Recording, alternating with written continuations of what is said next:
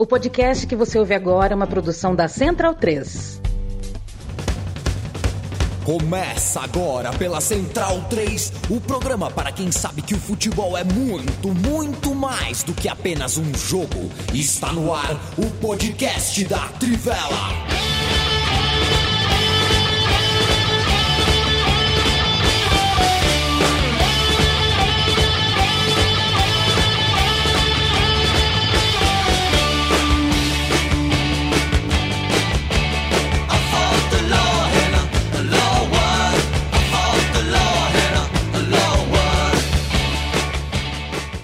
Bem-vindo, bem-vinda, amigo e amiga da Trivela da Central 3. Dia 6 de fevereiro de 2023, 17 horas e 1 minuto. A gente costuma, às segundas-feiras, começar às 17h30.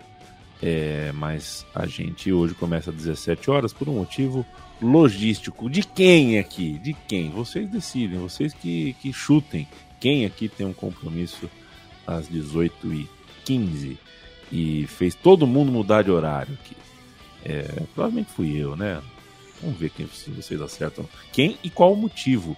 Né? Qual foi o motivo? Sejam criativos aí. É, às segundas e às quintas a gente chega com o podcast ao vivo da Trivela. A gente primeiro faz a livecast aqui, conversa ao vivaço e depois com os devidos cortezinhos e ajustezinhos e efeitinhos, pinga como podcast no seu agregador preferido. Me chamo Leandro a minha estou ao lado de Matias Pinto, Leandro Stein, Felipe Lobo e Bruno Bonsante naquilo que se convencionou a chamar de time titular do podcast da Trivela, que vai falar hoje sobre Mundial de Clubes, vai falar também sobre Manchester City, sobre as óbvias, óbvias irregularidades financeiras que o futebol inglês, assim como o europeu e assim como o mundial, está tendo que enfrentar é, mas sobretudo o, o, inglês e sobretudo alguns times da Inglaterra. A gente vai falar também sobre coisa boa no futebol inglês, vai falar um pouquinho sobre uh, uh, crise uh, em Milão, na Itália, mas tudo isso depois da gente falar bastante sobre Mundial de Clubes, porque hoje, 6 de fevereiro, é véspera de estreia do Flamengo na, na contenda mundialista. Você pode estar ouvindo a gente de manhã, no comecinho da tarde. Espero que esteja ouvindo a gente antes do jogo do Flamengo, porque aí vai fazer mais sentido uh, esse converser. É ou não é, Bruno Monsante? É, é isso aí. Vamos falar sobre. Primeiro, oi para todo mundo que está ouvindo, para vocês. É, mas é isso aí, vamos falar da semifinal do Mundial. Até porque, é, pelas circunstâncias, esse parece ser, né? A gente vai falar bem mais sobre isso um Mundial acessível para o time sul-americano, né? pelos desfalques do Real Madrid, pela instabilidade do Real Madrid. É, tem um lado do Flamengo também que não está voando nesse momento, mas é um Mundial em que dá para esperar, né? pelo menos um jogo duro, né? uma possível final. Ousado, Bruno Bonsante, Matias Pinto, boa tarde. Não, concordo com, com o Bonsa. Acho que fazia tempo que um sul-americano não chegava é, não vou dizer em pé de igualdade, né, mas podendo sonhar, né? É, eu acho que o Flamengo vide os desfalques do Real Madrid e a própria força do, do Flamengo é, foi uma janela muito boa também. A gente já destacou várias vezes aqui né, o, o Gerson como uma das maiores contratações dessa última janela. Eu acho que é factível que o Flamengo possa ganhar. É, não acho que vai ser uma missão fácil, mas é, é possível. Leandro Stein, é, eu posso até. Estou pensando se eu concordo com o Bruno Bonsante, com o Matias, sobre ser acessível, porque ano passado também se dizia acessível Palmeiras e Chelsea, e em determinado momento o Chelsea teve 90% de posse de bola. É, é, mas é, no placar final, né, um gol no fim e tudo mais, é acessível. É acessível ou não é? A gente fica nesse debate, só que é o seguinte: é, na minha percepção, é acessível para o Al Hilal também, porque tem um bom time, tem um time forte, também com desfalques por suspensão e por lesão. É, que tal para você, uh, primeiro, falar de Al Hilal? É, o, o, time do Al Hilal tem muita experiência, tem uma mescla boa, tem muito jogador que, enfim, se tornou conhecido do público, né, por conta da, da Copa do Mundo, por ser a base da seleção da Arábia Saudita principalmente ali do meio para trás, mas a, a, situação do Al Hilal até comparo um pouco com a do Flamengo, assim, porque acho que o Al-Hilal em outras edições recentes do Mundial parecia chegar um pouco mais embalado do que nessa, em comparação também com o Flamengo em 2019, que parecia estar num momento mais favorável, né? Um momento mais competitivo, embora a experiência no torneio muitas vezes pese, né? E, e nisso também não, não dá para descartar totalmente o Al Hilal, mas são circunstâncias, né? A semifinal costuma ser um jogo historicamente complicado para as equipes sul-americanas, né? É difícil, não foram tantas semifinais assim que o time é, da América do Sul passou sobrando, assim, né? Enfim, mesmo se a gente for considerar os campeões, é, teve dificuldade do, do São Paulo, teve dificuldade do Inter, teve dificuldade do Corinthians. E a decisão é. Nenhum deles ganhou de mais de um gol de diferença. É, todas vitórias apertadas. É. em circunstâncias, todos os placares distintos, né? Um 3 a 2 um 2 a 1 e 1 a 0 mas é, foram jogos difíceis. O próprio Al Hilal foi difícil para o Flamengo em 2019, né? Foi um 3 a 1 de virada que o Flamengo teve que, teve que buscar o gol do Salem. É, e são muitas circunstâncias, né? Mesma coisa da final, se a gente for pensar, algumas finais que em teoria não seriam tão favoráveis, no fim se tornaram, e aí acho que ninguém pensava que o Real Madrid Kashima Antlers, por exemplo, de 2016 ia ser do jeito como foi. Então tem, tem várias circunstâncias nisso, mas obviamente um Real Madrid que não vem jogando bem e talvez não conte com pelo menos dois dos seus grandes jogadores, né? Pensando no que o Benzema e o Courtois representaram para a temporada, é sim um motivo para se criar um mínimo de expectativa sobre um jogo mais parelho. Felipe Lobo, muito boa tarde para você. É, então amanhã a gente tem Flamengo contra Al Hilal. Na quarta-feira é a vez do Real Madrid confirmar ou não a sua vaga. E aí, nesse caso, a gente está falando de uma situação em um, que é 100% das vezes, né? É, o time da América do Sul já falhou, o time europeu nunca. Então, esse é um jogo que nunca aconteceu outro resultado, né? Então, a gente fica até. É, a tendência mesmo é a gente ver o Real Madrid na decisão. Mas, antes da gente falar do Real Madrid, Leandro Stein já falou do Al-Hilal, quero saber você. Aliás, Felipe Lobo, sabe que sexta-feira eu tava, coloquei três ovos cozidos para para incrementar a minha salada, né? Coloquei ele, fervi água, pus o ovo cozido, três ovos cozidos. E fui jogar um pouquinho de futebol manager. E janela de transferências, né, meu amigo? Janela de transferências é o cacete. Eu esqueci Queimou completamente. É. O ovo explodiu, porque é, é, ferveu toda a água, secou toda a água, ficou o ovo na. queimou a, a panelinha e explodiu. Explodiram os três ovos. Mas. Uh, porque a gente fica muito concentrado, né, Felipe, né, o Felipe Lobo. Se concentre então um pouquinho comigo, se imagina no vestiário do Flamengo. O Flamengo tem algumas, a gente tem algumas interrogações na escalação. Não é como em 2019 que a gente sabia de 1 a 11 quem jogaria. É, como que você colocaria o Flamengo em campo para a partida dessa semifinal mundialista? Difícil essa missão, hein? Salve, salve a mim, todos os amigos aqui, todos os nossos ouvintes. É... Difícil. Eu acho que tem algumas decisões importantes que, que o Vitor Pereira vai ter que tomar, né? É, começar, para mim, pelas laterais, que não, não, ainda não me parece muito claro quem, quem joga é, na direita Varela o Mateuzinho, na esquerda Ayrton Lucas ou Felipe Luiz. Eu acho que é, todos eles podem jogar. É, não, não acho que ainda nem para o técnico eu imagino que ficou claro quem é, até porque existem combinações entre eles, né? Entre as características deles que podem funcionar melhor também.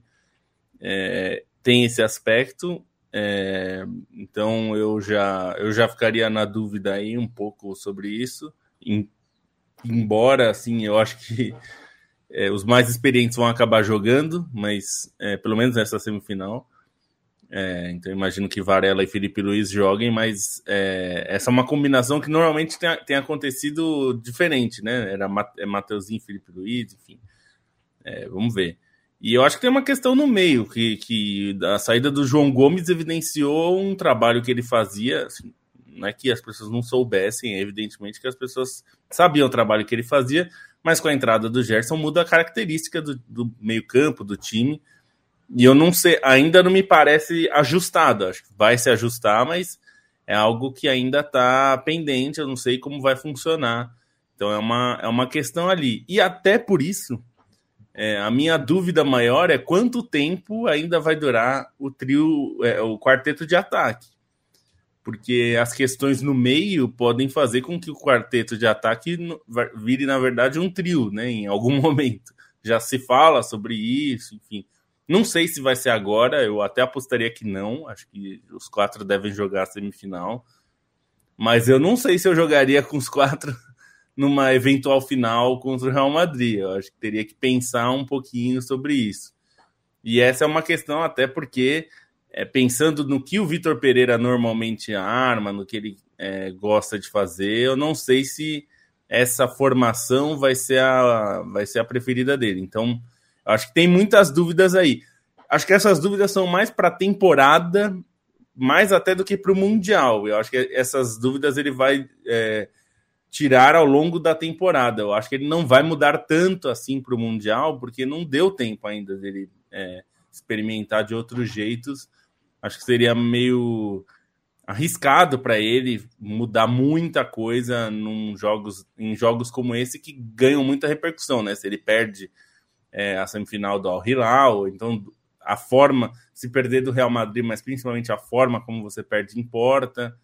Então, eu imagino que essas dúvidas todas, talvez ele mantenha o mais próximo possível do time do ano passado, mas eu acho que são dúvidas que vão é, fazer com que os times, é, é, na, nas, durante os jogos, é, tanto da semifinal e da, de uma eventual final se passar, é, ganhem contornos diferentes com essas mudanças. Talvez essas, essas dúvidas façam que, com que ele mude o time durante os jogos, pensando nisso também. Então, veremos. Veremos. Quero mandar um abraço para o Jonathan Lucas, Jesse March, o Ted Laço da vida real foi demitido do Leeds. É, o Leeds podia ir atrás do Marcelo Bielsa. Tem gente que acha que ele foi mal lá no Leeds. É, um abraço para o Bigode. Vitor Marques de Almeida, boa tarde, filhotes de quaresma. Tradicional o seu cumprimento, né, Vitor Marques? Um abraço para o Tobias também. Nenhum dos volantes do Flamengo tem a mesma intensidade de cobertura que o João. Poucas pessoas no mundo têm a intensidade do João Gomes, né?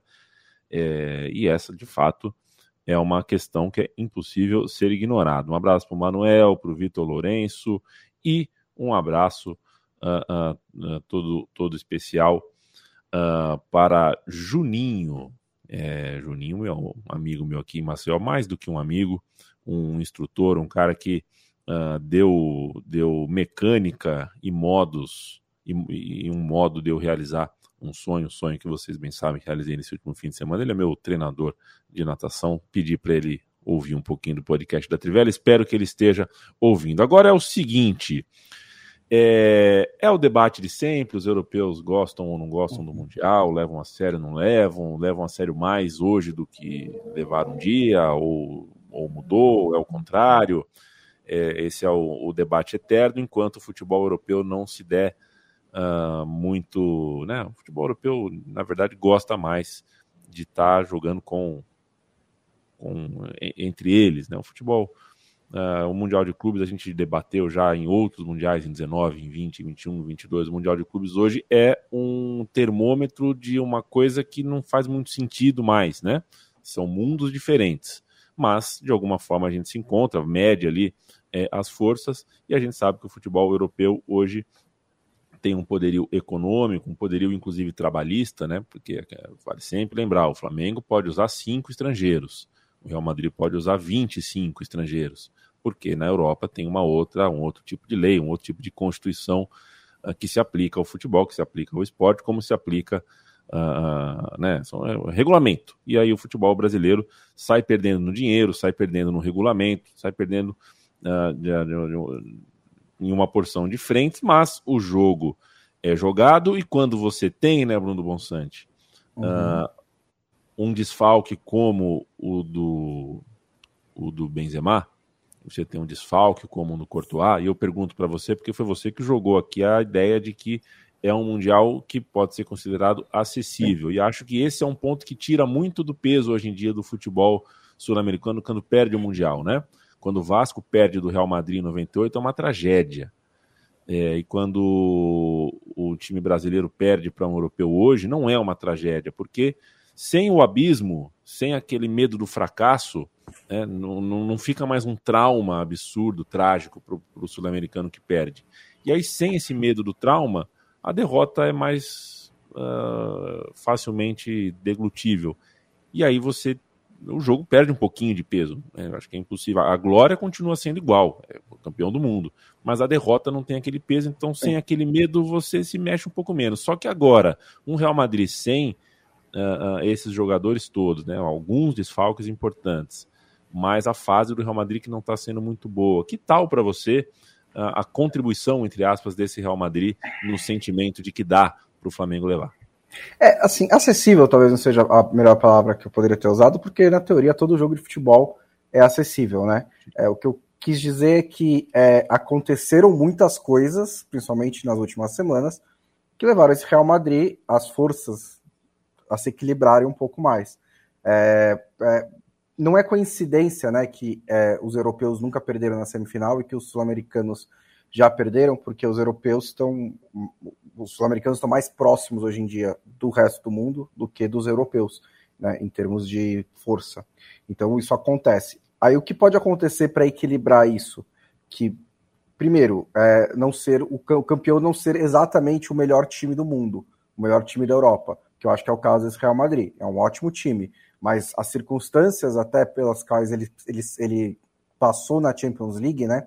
Todas as reviravoltas épicas, são uma evidência muito clara de que não é um time que passou por cima de todo mundo. Acho que poderia, nesse momento, é até difícil dizer, porque Liverpool e City não estão exatamente voando também, né? Mas na temporada passada existiam clubes mais fortes que o Real Madrid. O Real Madrid ganhou jogando, ganhou jogo jogado, não estou contestando o título, mas é, é, também não acho que é uma diferença tão grande quanto foi em outros mundiais, como o Liverpool 2005 ou o Chelsea 2012. Mas começa por aí. É, outra coisa que aconteceu é que o time não está mais em estado de graça. Né? É um time que coletivamente está devendo. É, em, saiu o Casemiro, é um time que está com dificuldades ali de, de, encontrar o seu melhor jogo, principalmente nas últimas semanas, e está muito desfalcado. Né? Não é só. E, e, e, muito desfalcado partindo de um elenco que não é o mais profundo do mundo. É, então você tem seis desfalques que pesam muito. É, o meio-campo tá de boa ainda e é a grande força desse Real Madrid. Pode ter ali com o, o com o Kroos e Modric, ou com o Valverde, ou com o Sebadios, ou com o Camavinga, tá muito forte. A defesa já está desfalcada, né? Já não tem o Éder Militão, não tem o Ferland Mendy, é, já é um. Já, o, o, o está tendo que improvisar com o Camavinga na esquerda, o Nátio Fernandes foi ressuscitado, estamos vendo mais futebol de, do Nátio Fernandes. Então tem alguns problemas a defesa. E o ataque é um problema crônico desse Real Madrid, que quando perde o Benzema sofre muito.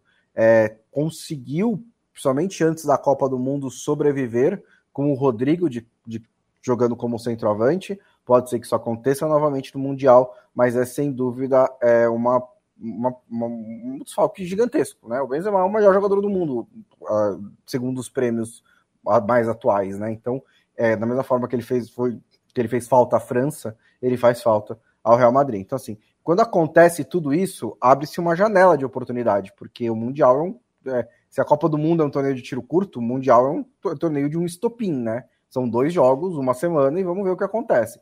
Então, assim, o Real Madrid chega basicamente o pior que poderia chegar é, de, de um cenário realista para disputar esse Mundial de Clubes. Então, isso abre uma janela para o Flamengo. A questão é, é, não só para o Flamengo, como você disse também, para o Al Hilal, que pode ganhar do Flamengo, pode chegar numa final contra o Real Madrid. É, mas é, a gente acaba focando um pouco mais no Flamengo. É, a questão é como o Flamengo vai chegar para esse Mundial também. Porque o Real Madrid pode abrir uma janela de oportunidade e o Flamengo simplesmente não ter bola para aproveitar. E, assim, é, os primeiros jogos com o Vitor Pereira, os primeiros jogos desse ano, não dão uma sensação de que o Flamengo está pronto voando na ponta dos cascos para tentar ser campeão mundial. É começo de temporada, um mês, teve jogos estaduais, pegou É, o, o, Palmeiras fez um jogo ali que teve bons e, e bons sinais, sinais mais ruins, é, piores, mas é, não é um time que chega voando. Então talvez não consiga aproveitar essa oportunidade. Mas eu acho que essa oportunidade existe e é, e, e, e é um, não quero dizer que o Flamengo está dando sorte, mas é uma oportunidade que raras vezes aparece de tanta coisa dar errado com o europeu ao mesmo tempo, bem na época do Mundial. É, por outro lado, tem a questão também do próprio Flamengo, né? Porque o Flamengo também não está é, num bom momento. Eu, eu, quando eu concordei com o Bolsa no começo do programa, é mais pensando em elenco, né? E também da, da forma como o Flamengo trata esse jogo, esse possível jogo contra o Real Madrid, é, diferente dos espanhóis. Enfim, não que para eles não tenha importância, mas a importância para nós sul-americanos é sempre maior nesse confronto, inclusive para essa geração de jogadores do Flamengo, né, que está aí junta desde o final da década passada, né? É, principalmente os que é, jogaram 2019. Então, esse é, esse é o peso, né? Então, só que o Flamengo do Vitor Pereira ainda não mostrou é, suas credenciais. É um trabalho também no, no começo. É, então, e esse é um empecilho grande também, né? Porque no que se tem da temporada até agora, o Flamengo ainda não fez uma partida, é, enfim, mostrando todo o seu potencial, o que é totalmente natural, né?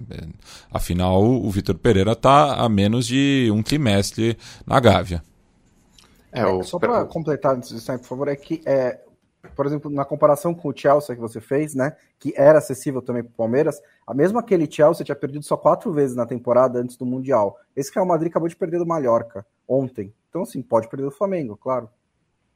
É, e o Flamengo, embora não tenha muito essa régua, assim, o que faz um pouco ter essa discussão ao redor do Flamengo é o jogo da Supercopa e principalmente nisso que o Lobo enfatizou, né? A questão do João Gomes e desse nível de intensidade no meio-campo, ficou uma, uma discussão bastante aberta sobre aquela partida, né? As dificuldades do Flamengo, é, enfim, de ter um pouco mais de pegada naquele setor, até para ajudar a amarrar o time.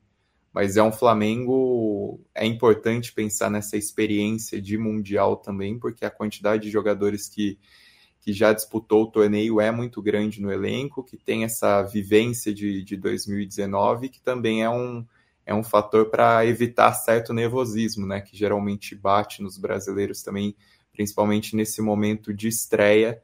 É, vejo isso como importante. É curioso notar, assim, olhando o desempenho dos times antes do Mundial, como aquele que vem em melhor fase não é necessariamente um campeão continental, né? O Awali é quem tem a melhor sequência invicta recente, é que quem vinha é, liderando com mais sobras o seu campeonato nacional, que teve vitória de peso no clássico recentemente, mas não é necessariamente o, o campeão continental, já que herdou a vaga como vice-campeão africano por conta do Ida Casablanca ser o representante também do país sede.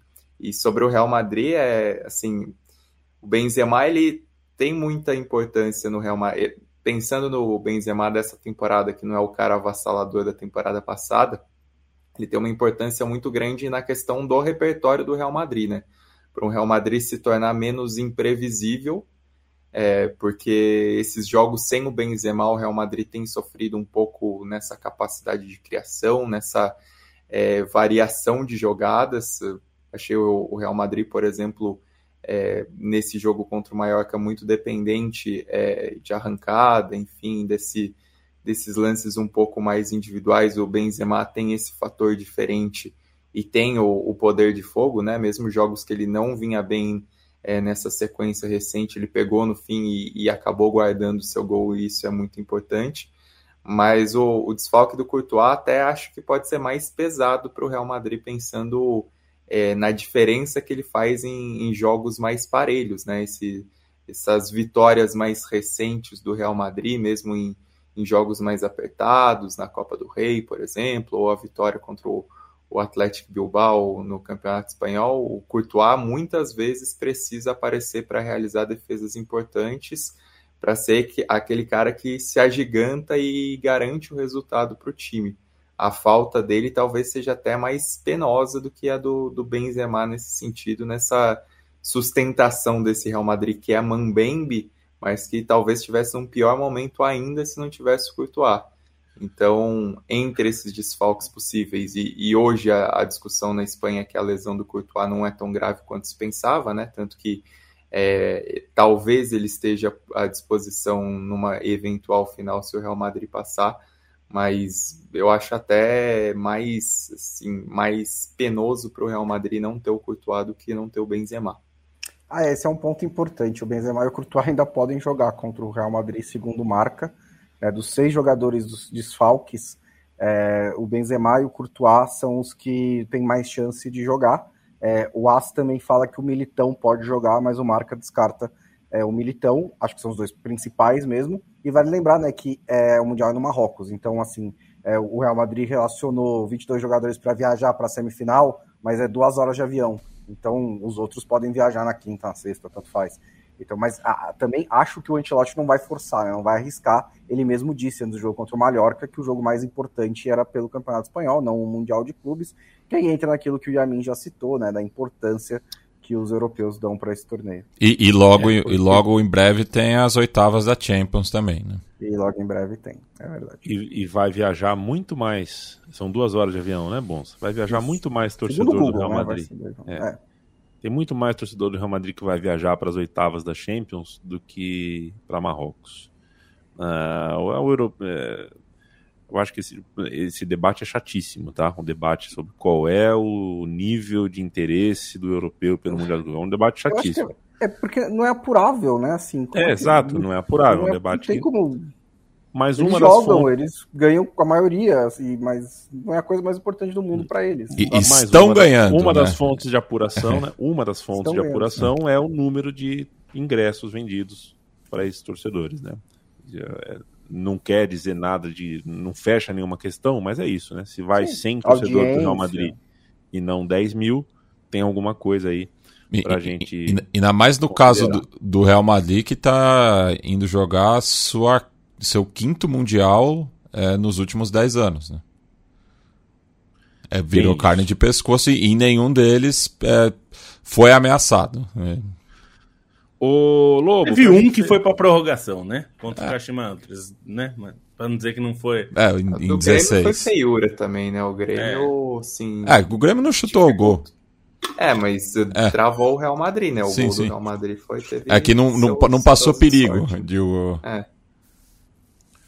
O, o, eu vou passar para o Lobo falar um pouquinho para a gente fechar o assunto, mas antes só responder aqui o Eduardo Alexandre, um abraço. Ele pergunta: Real de 23 ou Chelsea de 12? É, é fácil responder Real de 23, mas pelo seguinte: o Chelsea de 12 na nossa cabeça é o Chelsea sem o Drogba, né? O Chelsea entender essa ganha... pergunta qual o melhor ou qual o pior, né? É. é sim. E, o Chelsea de 12 que ganha a Champions League, podia não ser um time maravilhoso, acho que o time no Bayern era um seria, um, seria mais campeão, mais timaço, mas tinha o Drogba, né? E o, o, time que enfrenta o Corinthians ali era não só sem o Drogba, mas com um técnico novo, era um Chelsea caótico. Chelsea eliminado um eliminado da fase de grupos da Champions League, né? Exato, mas era um Chelsea bom. Na nossa cabeça fica a ideia de que aquele Chelsea era ruim. Não, tinha vencido uma Champions League, era um time forte. O Lobo, é o seguinte, acho que tem é, esse aspecto já seria irônico o suficiente de toda forma. A gente vê o Vini Júnior enfrentando o Flamengo, porque o Vini Júnior tem de todas as revelações do Flamengo, ele é o, ele é o mais Flamengo, né? O Vini Júnior tem, tem toda a pinta de que era torcedor mesmo de infância, assim, toda a pinta de que gosta do Flamengo. É, assim, tô, desculpa estar julgando o Renier, mas eu acho que o Vini Júnior gosta mais do Flamengo do que o Renier, por exemplo. Né? O Vini Júnior me, me soa muito flamenguista, assim, um cara mengo mesmo. E a gente está vendo, uh, já, já virou uma coisa sistêmica e muito particular, né? é, é, é um caso de estudo que dá para você separar uh, de, de né? todo caso de racismo você você tem o Vini Júnior nessa, nessa história, mas você consegue fazer uma suíte e separar para explicar o caso do Vini Júnior como um caso com começo, meio e fim só do Vini Júnior. Né? Dá para você fazer um spin-off, digamos assim, sobre racismo e futebol e, e sociedade. Uh, tá muito louco o que está acontecendo com o Vini Júnior. E, no entanto, o Vini Júnior vai agora enfrentar o seu clube do coração, o clube que o formou. É... Deve estar. Tá, deve... a cabeça do Vini Júnior nesse momento deve estar tá uma grande, né, uma grande efervescência. Eu imagino que não, não, não esteja sendo fácil nesse 6 de fevereiro corrente ser Vini Júnior. É, não, certamente não tá. É, tem, tem uma questão que, assim, é, a gente sabe muito bem, né, Amin? O caso do, do Vinícius virou uma bola de neve, é, porque a gente tem vários fatores contribuindo para isso e tem muita gente achando ótimo, tá? É, primeiro aspecto, não tem punição dura contra ninguém. É, não, nenhum torcedor é, é, sofre com essas essas coisas. Esse fim de semana teve outro, né? Filmaram, gravando ele xingando o Vinícius de mono. Aliás, eu não sei nem se é o próprio gravando, enfim. Apareceu uma imagem da Dazon da, da Espanha. É, mas nem sei, porque as pessoas hoje são. Existe uma, um orgulho da burrice, orgulho de ser preconceituoso, orgulho de ser racista. Tem umas coisas. Nós vivemos é uma época que isso acontece, né? Como não tem punição, você quase incentiva que as pessoas façam. E agora virou uma outra questão que é a seguinte: é, os programas de TV, de rádio, os de internet, enfim, veículos é, de mídia e influenciadores espanhóis estão ganhando dinheiro é, porque tá dando muita audiência levantar o debate se o Vinícius provoca, por que, que ele está apanhando, por que, que ele sofre racismo. E eles trazem isso para dentro de campo como se fosse uma coisa de dentro de campo. E aí, assim, tem duas coisas. Primeiro, se ele provoca ou não provoca, é, isso eu acho que não sendo desleal, é, tá tudo dentro do jogo. Falação, sempre a gente soube que existe. Então, assim, existe uma coisa de como se. Ah, não, mas se ele provocou, é, então pode. É, acho perigoso isso. E, e, segundo que é, você levantar esse aspecto, essa discussão se ele merece ou não, né, essa, esse tratamento, está criando um ambiente, primeiro, de muita audiência, segundo, de muita hostilidade contra o Vinícius, porque esse é um assunto que está o, o, torcedor espanhol está ouvindo que o Vinícius provoca.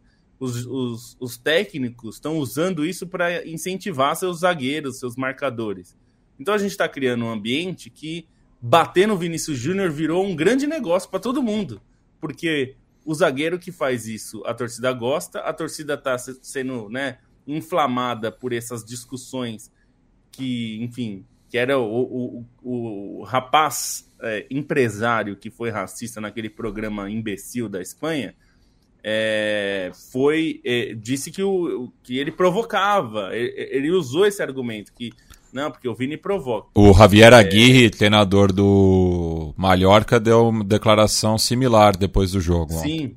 Então, assim, isso virou uma questão porque está se criando um ambiente que tem muita gente que está feliz com isso. Feliz na TV, com ótimas audiências, feliz nos sites que estão repercutindo colunas e matérias sobre isso e dão muita audiência. Ódio dá muita audiência, como a gente sabe.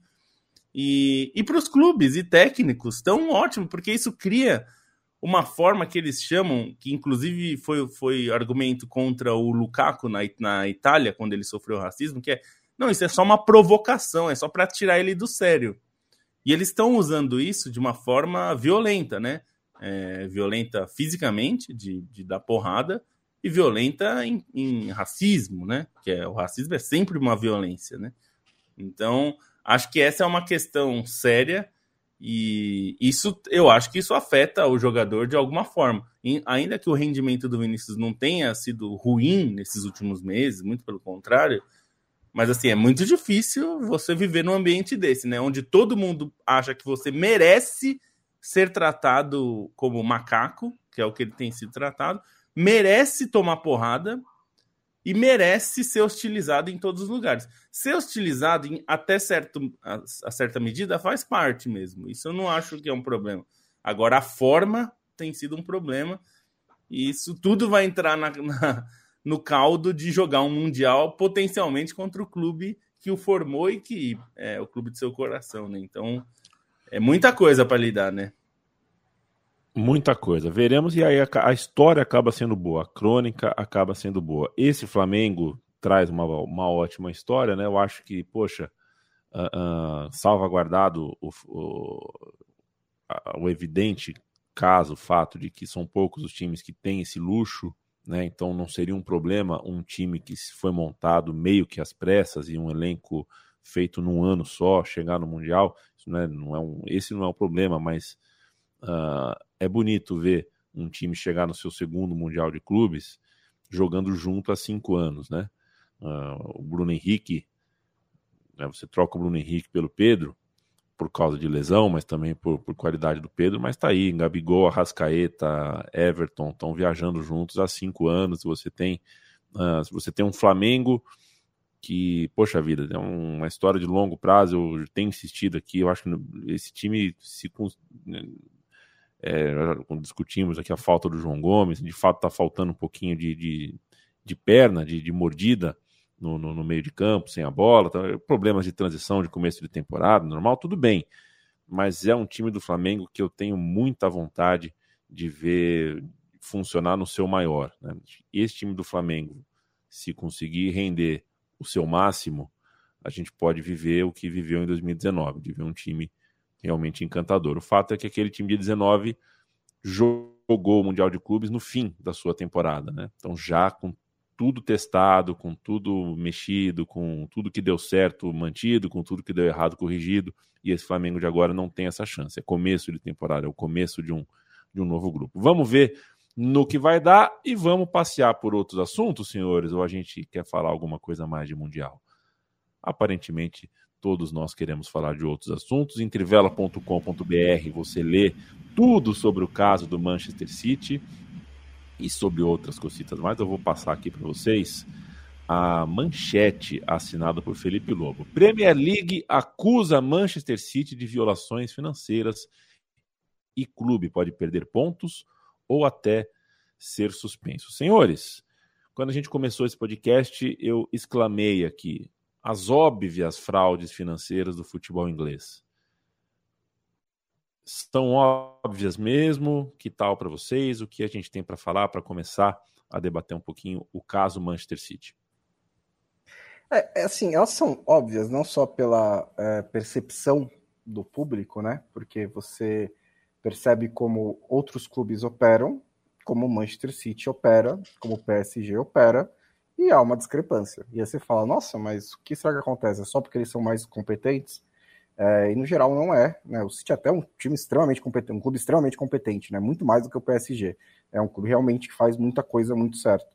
É, mas fica muito clara a diferença.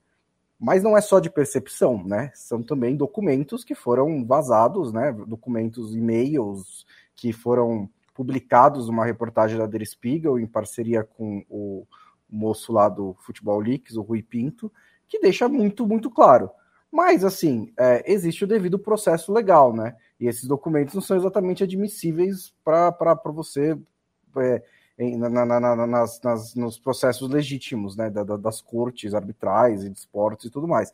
Então, não é tão fácil assim você levar é, da percepção e dos documentos a uma condenação. O City, por exemplo, chegou a ser punido por dois anos, excluído de competições europeias por dois anos, foi para a Corte Arbitral do Esporte e escapou em tecnicalidade, principalmente. Algumas das acusações não foram completamente estabelecidas, mas a, a, a principal questão foi que as acusações prescreveram. Isso é bom deixar claro porque existe uma diferença fundamental em relação a esse novo processo que é da Premier League. Aquele era da UEFA, esse é da Premier League. Na Premier League, dentro das regras da Premier League, é, as acusações não prescrevem, então não há limite pra, de tempo para você denunciar, tanto que as acusações são sem violações de regras financeiras desde de, entre 2009 e 2018. Então tem coisa de muito tempo atrás, inclusive antes do fair play financeiro sequer existir na UEFA. É, e a outra questão é que o City não pode levar para a Corte Arbitral do Esporte de acordo com as regras da Premier League é, a, a, é, será o caso dele vai ser julgado por um painel independente é, formado por três pessoas. É, se, esse, se, se, a decisão desse painel independente for apelada pelo City ou pela Premier League, irá para um novo painel independente, um novo painel independente de três pessoas diferente, mas não pode chegar para a Corte Arbitral do Esporte pelas regras da Premier League. Então, isso aumenta uh, né, a possibilidade de uma punição ao City, porque é um processo mais interno da Premier League, digamos assim. É, essa é uma investigação de quatro anos da Premier League, né? Tanto que existem mais acusações de 2018 até aqui, que são praticamente de obstrução de justiça, né, obstrução por parte do City da investigação. É uma, é, esse caso foi para mediação várias e várias vezes. É, a Premier League acusou, acusou o City várias e várias vezes de é, tem, estar enrolando o máximo possível para entregar informações. Já foi ordenado pelo tribunal, então tem é uma novela gigantesca essa história é, do Manchester City. É, mas chega agora no momento, e acho que esse também é um, é um ponto, que o governo britânico está prestes a lançar uma revisão do futebol britânico, em que uma das possibilidades é haver um órgão, um órgão supervisor independente para é, regular o futebol do Reino Unido, que não sei se vocês já perceberam, precisa de bastante regulação. É, então, é, tá, essa medida da Premier League está sendo observada por muitos como a Premier League dizendo para o governo britânico: a gente consegue resolver a nossa própria situação. É, se o governo britânico vai comprar essa história, porque depois de que essa questão, né, depois de 13 anos do City é, usufruindo das, das, é, das irregularidades, né, das violações financeiras, aí é uma outra história, se vai ser o suficiente para convencer o governo britânico a desistir de um órgão regulador, se é isso mesmo que ele vai fazer, é uma outra história. Agora, assim, esportivamente, é um desastre para a Premier League, né? Porque depende, se o City for condenado por essas violações, que é, é das, das coisas mais práticas, digamos assim, você tem é, superinfla... É, contratos de patrocínio inflacionados, né? Do que é o que estava lá no Futebol Leagues, também foi uma das causas da punição da UEFA, é, que, tá, pagaria o dobro do salário do Roberto Mantini com um contrato misterioso por fora do que estava nas contas. Isso assim coloca assim 10 anos de futebol inglês em xeque, que é tipo, tudo bem, isso tudo aconteceu, mas foi legítimo porque o City não cumpriu as regras em nenhum desses momentos.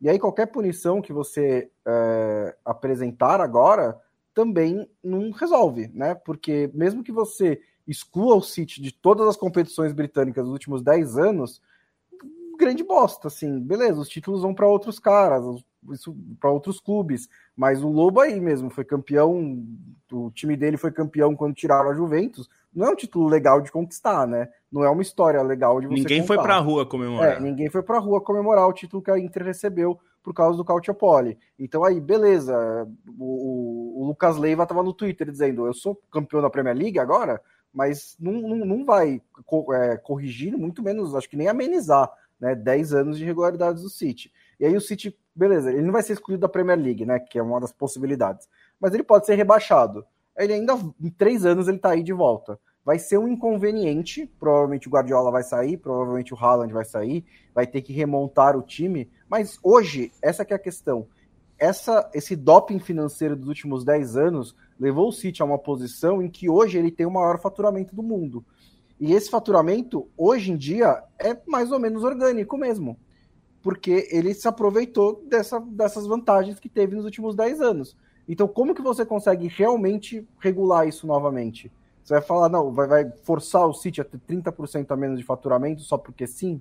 Então, é, é, é, é acho que a, o que esse caso me mostra muito é que como que você realmente regula isso? Como que você resolve? Porque você precisa de um processo e ao mesmo tempo não dá para esperar 13 anos para chegar e falar, ok, o City trapaceou nos últimos 13 anos porque agora a Inês é morta. Sem contar que tem uma questão que é, é o City certamente tem irregularidades, porque pelo que a gente a gente viu na, no caso da UEFA e um dos pontos, alguns dos pontos da, desse, dessa denúncia da Premier League incluem é, irregularidades no fair play financeiro da UEFA, porque porque a Premier League tem que validar os documentos do Manchester City de todos os clubes ingleses perante a UEFA. E a Premier League, o que está alegando agora, e tem tudo isso que o Bonsa falou, é, o timing conta muito agora, porque a gente está vendo uma pressão governamental e, de certa forma, popular também, por causa da Super League, é, para que haja uma regulação do futebol inglês que não existe. É, o que um, do, um dos pontos do documento é que o City falhou em entregar ou mostrar ou comprovar é, receitas de patrocínios que estariam inflados e, portanto, isso afetaria o fair play financeiro e pagamentos de salários de técnicos e jogadores. Então, assim, não tinha, tinha irregularidades ali. Isso implica numa uma espécie de fraude é, que permitiu ao City continuar competindo em competições é, europeias e também na Premier League, embora a Premier League seja um pouco diferente, mas ainda assim tem algumas regras básicas que acontecem. Tudo isso para dizer o seguinte: o Chelsea, a gente sabe agora, a gente já sabia por causa da UEFA que o City tinha feito irregularidades. A questão é o quão rígido é, será esse, esse processo de regulação na Premier League inteira. Porque eu duvido, sinceramente, que o City seja o único que tenha descumprido alguma coisa nesses, nesse período todo. O período que eles estão analisando é de 2008 até 2018. Não, 2008 até agora. É que de 2008 até 2018 eles já formalizaram, digamos, a denúncia. De 2018 para cá eles estão formalizando uma denúncia por não cooperarem, né? Porque o City não forneceu documentos é, comprobatórios, né? Enfim, de, sobre finanças. Mas a minha questão é essa também. E não é para dizer assim, ah, não, é, é, que estão perseguindo o City. Não é isso. É que eu acho que a Premier League foi onde ela sabia, ela tinha certeza que tinha irregularidades, porque ela sabia já que tinha irregularidades, para, como o Bonsa falou, para mostrar para o governo que olha como a gente se fiscaliza. Né? Sabe, a gente está cheio de indústria no mundo, é, em vários países, que diz: olha, a gente pode se autorregular. A gente sabe que isso é uma balela é, em grande parte das vezes e que quando as coisas complicam, eles chamam o governo para salvar, né? Para pagar a conta e salvar. Isso vale para qualquer indústria, tá? Praticamente toda indústria no mundo funciona assim. Eu não quero regulação nenhuma, não quero imposto, mas se eu quebrar, eu preciso que você me salve. Né? O, em 2008, a crise dos Estados Unidos, quem salvou foi o governo, os bancos quebrados, né? A gente vê isso acontecer direto. Então a minha questão é, o, o, mais do que olhar o passado, como o Bonsa falou, não dá para refazer o passado. Então a questão é, como vai ser a regulação daqui para frente? Porque o que a gente viu recentemente foi uma, um, um, o compliance, da, que é uma palavra que eles adoram, da Premier League aprovou a venda do Newcastle à Arábia Saudita e disse que não era o governo da Arábia Saudita, sendo que formalmente é o governo da Arábia Saudita. Não é nem que eles disfarçam. Tá? Porque no caso do. Da, do, do, do Eles disfarçam menos que o City, inclusive. É, o Manchester City, por exemplo, é, um, é uma firma de investimentos que, da qual a, a principal acionista é o governo é, de Abu Dhabi. Mas, o caso, é, do, caso... do Newcastle chama Fundo Soberano. É, no, no caso, é a, a, empresa de investimento é do Fundo Soberano, quer dizer, é do governo. E, e, é, e é cabe lembrar loucura, que o, né? o, o, principal interesse né, desses clubes estados é o capital simbólico, né? né? Exatamente. Justamente, eles estão. Eles não estão assim perdendo o sono. Né, é. É. No caso do Chelsea, que era uma pessoa, mas também é. tinha interesses, né? Não, pessoais e ali. É, e a questão não é só clubes-estado também, né? Assim, tem que ser uma regulação que também impeça. Um, o Abramovich não era um clube, não era um estado, era, mas ele ele que começou, né, em grande parte essa loucura de investimentos. É, se o Todd Boyle estiver continuando, quiser continuar e quiser é, manter esse nível de gastos do Chelsea, ele também não é um estado, a questão não é essa. Mas acho que é muito mesmo você pegar esse caso do City, como disse o Lobo, não dá para reescrever o passado, mas é, montar um processo, um protocolo, uma, uma supervisão que impeça de acontecer. Porque, assim, é, aconteceu durante 13 anos, gente. E, e, e, demorou. Por que, que demorou tudo isso? Para chegar no sítio e falar, oh, vocês não podem fazer isso que vocês estão fazendo. Deveria ter sido pego lá atrás. Então, a Primeira Liga tem que principalmente entender por quê e como ela pode evitar isso de acontecer novamente. Porque a, o caminho que a Premier League está tomando nos últimos anos é de atrair mais dinheiro, não menos. É de atrair mais e ter gente. menos fiscalização, né, Bolsa? É, é, de atrair não mais, mais gente interessada. Não, é, se depender dela, né? Ou dos donos, menos. Mas assim, é, de, de, atrair mais gente interessada a colocar dinheiro, porque o que a gente falou nos podcasts anteriores é a liga mais forte do mundo cada vez mais, é a liga mais rica do mundo cada vez mais. Mais gente quer uma fatia desse bolo. Então é ainda mais importante que você desenvolva regras financeiras que sejam compreensíveis, que sejam aplicáveis, né, enforceables, e que não demore 13 anos para isso acontecer. É, e a própria fa falta de comunicação, né? O que mais me incomoda nessa história toda é essa falta de comunicação em meio a decisões da UEFA ou em meio à própria decisão do, do Tribunal Arbitral do Esporte. A Premier League pareceu uma mera espectadora em todo, todos os processos anteriores ao redor do Manchester City, que não são nada novos. E aí surge essa, essa postura agora, num momento como Bonsa bem falou, totalmente conveniente dentro dessa, dessa questão da, da legislação inglesa, né? Então, é, essa falta de comunicação, essa falta de canal entre as entidades e o motivo que a Premier League, de certa maneira, essa omissão de décadas também inflou uh, essa bolha ao redor da liga, também essa permissividade auxiliou com que a Premier League tivesse numa condição tão acima das outras, é, tudo isso precisa ser colocado em contexto, né? Se a Premier League é, é tão acima das outras, também corresponde a essa, permissividade, a essa permissividade da Premier League, também corresponde à maneira como lavou as mãos e, e assim, o Manchester City não dá para negar que o Manchester City também ajudou a puxar o carro para outros tipos de investimento na Premier League, para esse aumento da roda da fortuna da Premier League, porque se for parar para pensar, é, no contexto em que o Manchester City entrou, que eu, enfim, que é, os emiratenses entraram no Manchester City, era um contexto totalmente diferente de dinheiro da liga, de investimento da liga, de quem investia na liga, considerando, enfim, o que aconteceu de espelho com o Newcastle, o que tem interesse de acontecer de espelho também com o Qatar na Premier League. Então existe um contexto que a Premier League se beneficiou também diretamente, que lavar as mãos nesse caso ajudou demais a Premier League. Então agir agora e agir no momento também sem qualquer tipo de conexão com outras entidades é, reguladoras do esporte, que, poderia ter existido uma cooperação maior, é algo que também, para mim, leva, levanta um questionamento muito grande sobre a própria Premier League nesse processo todo. Pois é, temos um desastre aí. É... A gente sabe que a pior coisa que pode acontecer para o esporte, qualquer esporte, é a quebra da credibilidade, né?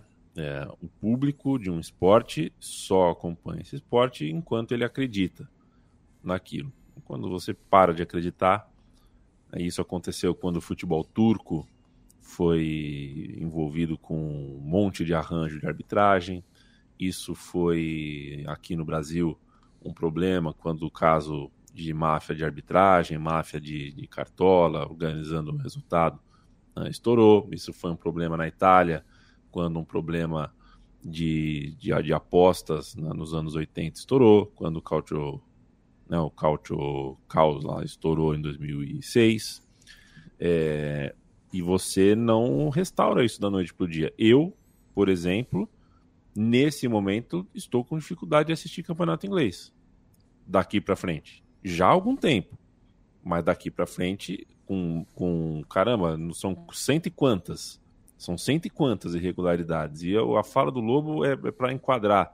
Lobo, do, do, do, Lobo também, mas eu estou me referindo à fala do Bonsa. De que não é só. Ainda que o Manchester City devolva esse dinheiro, de alguma forma pague, é, agora o Manchester City já tem. É, é, eu moro em Maceió, eu saio na rua, tem camisa do Manchester City para todo lado.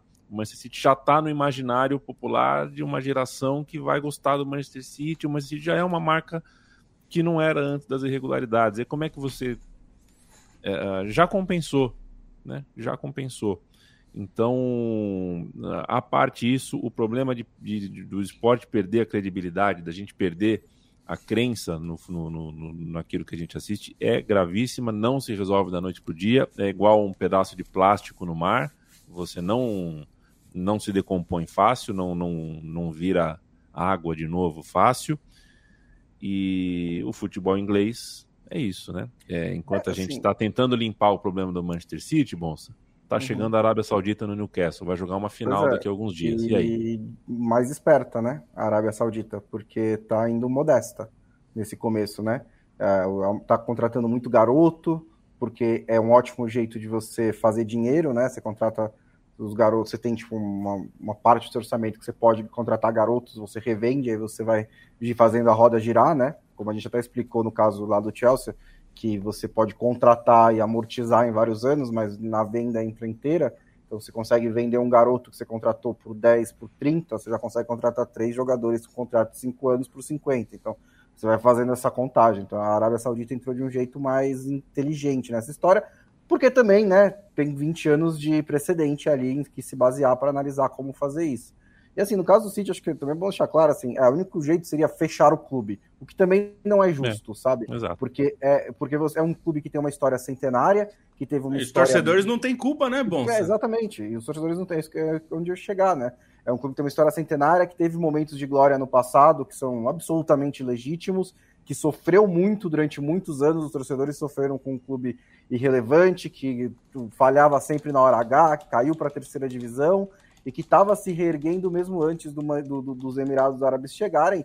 Né? Esse, os, os, os, a, essas compras não são de clubes aleatórios, né? Eles vêm onde tem potencial e tinha potencial no City. Então também não seria justo fechar o clube, mandar o clube para o Manchester City para a oitava divisão. Então, é meio que realmente não tem como você realmente entrar com uma punição que seja correspondente aos ganhos que o City teve, caso essas irregularidades sejam é, confirmadas. É só, acho que o principal é impedir que isso aconteça novamente daqui para frente, punir o City sim, também, de uma maneira que cause danos, que atrapalhe né, o crescimento do time, que seja um obstáculo, mas principalmente impedir que aconteça de novo. É, e aí é criar mecanismos, que alguém aqui perguntou se isso influencia no Brasil, não influencia nada, porque o Brasil tem controle zero das coisas. Porque é assim, para você ter um, algum controle, você precisa primeiro regulamentar que os clubes precisam divulgar balanços. Isso no Brasil nem é obrigatório. Os clubes divulgam do jeito que querem, como querem, quando querem. E aí coloca assim um monte, uns balanços bonitinhos e um negócio assim, outros. E aí põe trocentos mil gastos em outros. Então, não é regulamentado de jeito nenhum.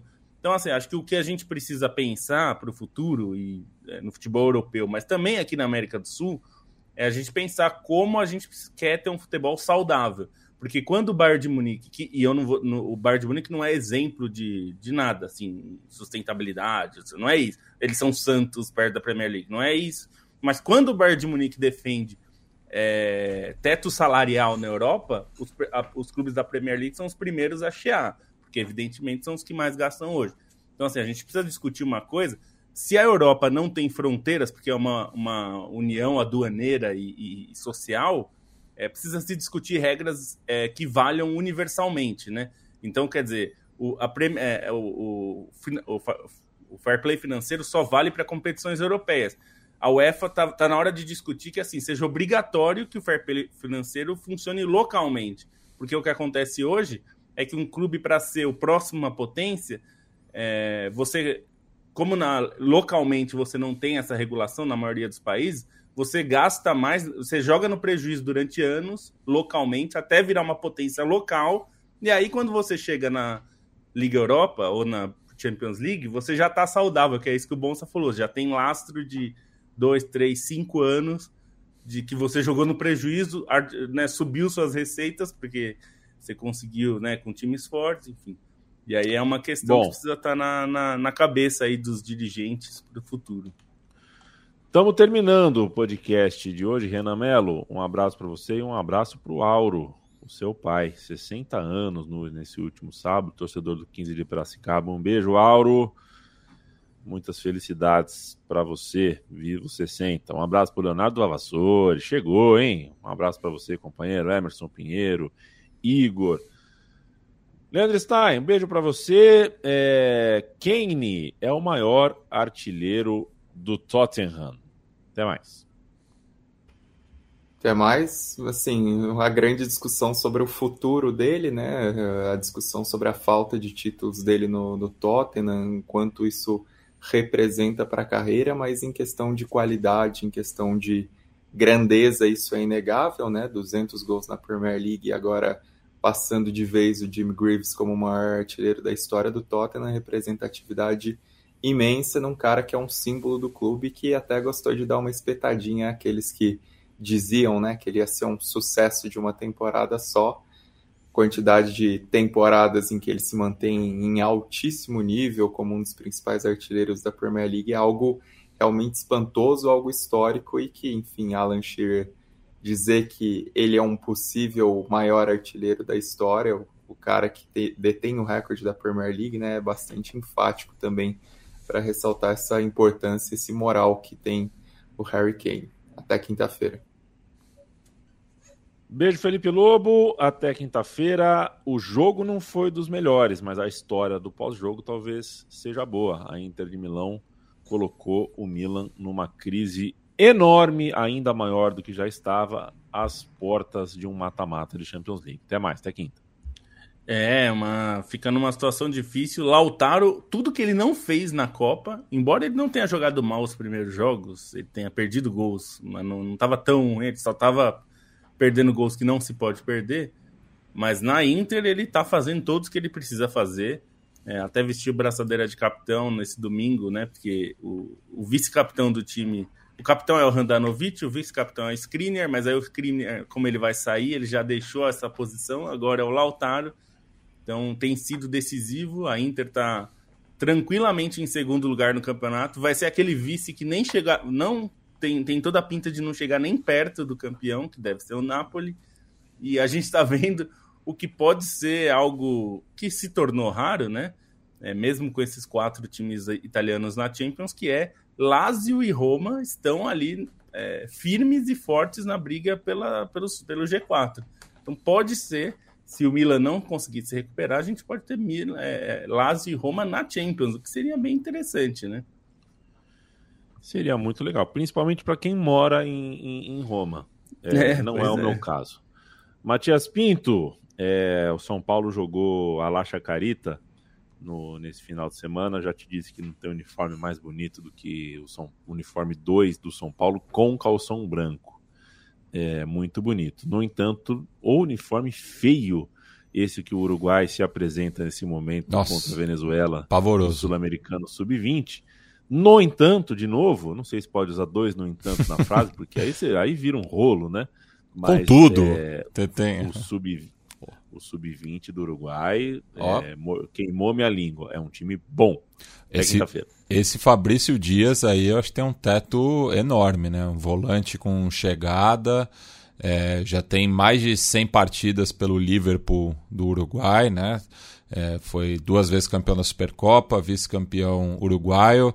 Acho que deve preparar as malas já na próxima janela de verão para algum clube europeu, né? Acho que o, o futebol local já, já ficou pequeno para ele. E só dando uma atravessada é, no Rio da Prata rapidinho, dá o destaque de que é, os três clubes cordobeses venceram ontem, né, pela segunda rodada do Campeonato Argentino.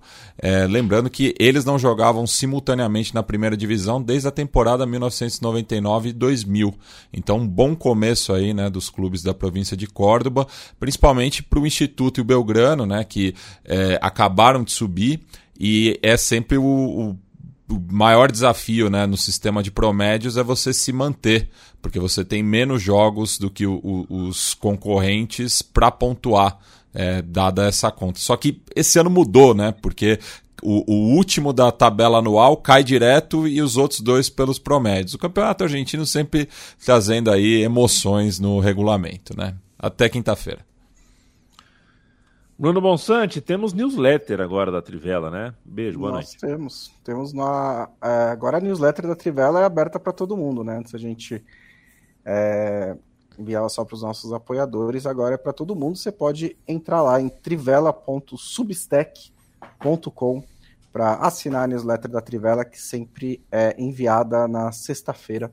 Né, para você com um resumo do fim, o que tem de melhor no fim de semana, o que aconteceu, o que a gente publicou de melhor é, ao longo da semana e também nossos destaques né, do site e também um, um, texto original, um texto novo, geralmente com algum comentário que a gente tem para fazer sobre alguma coisa da vida e do futebol.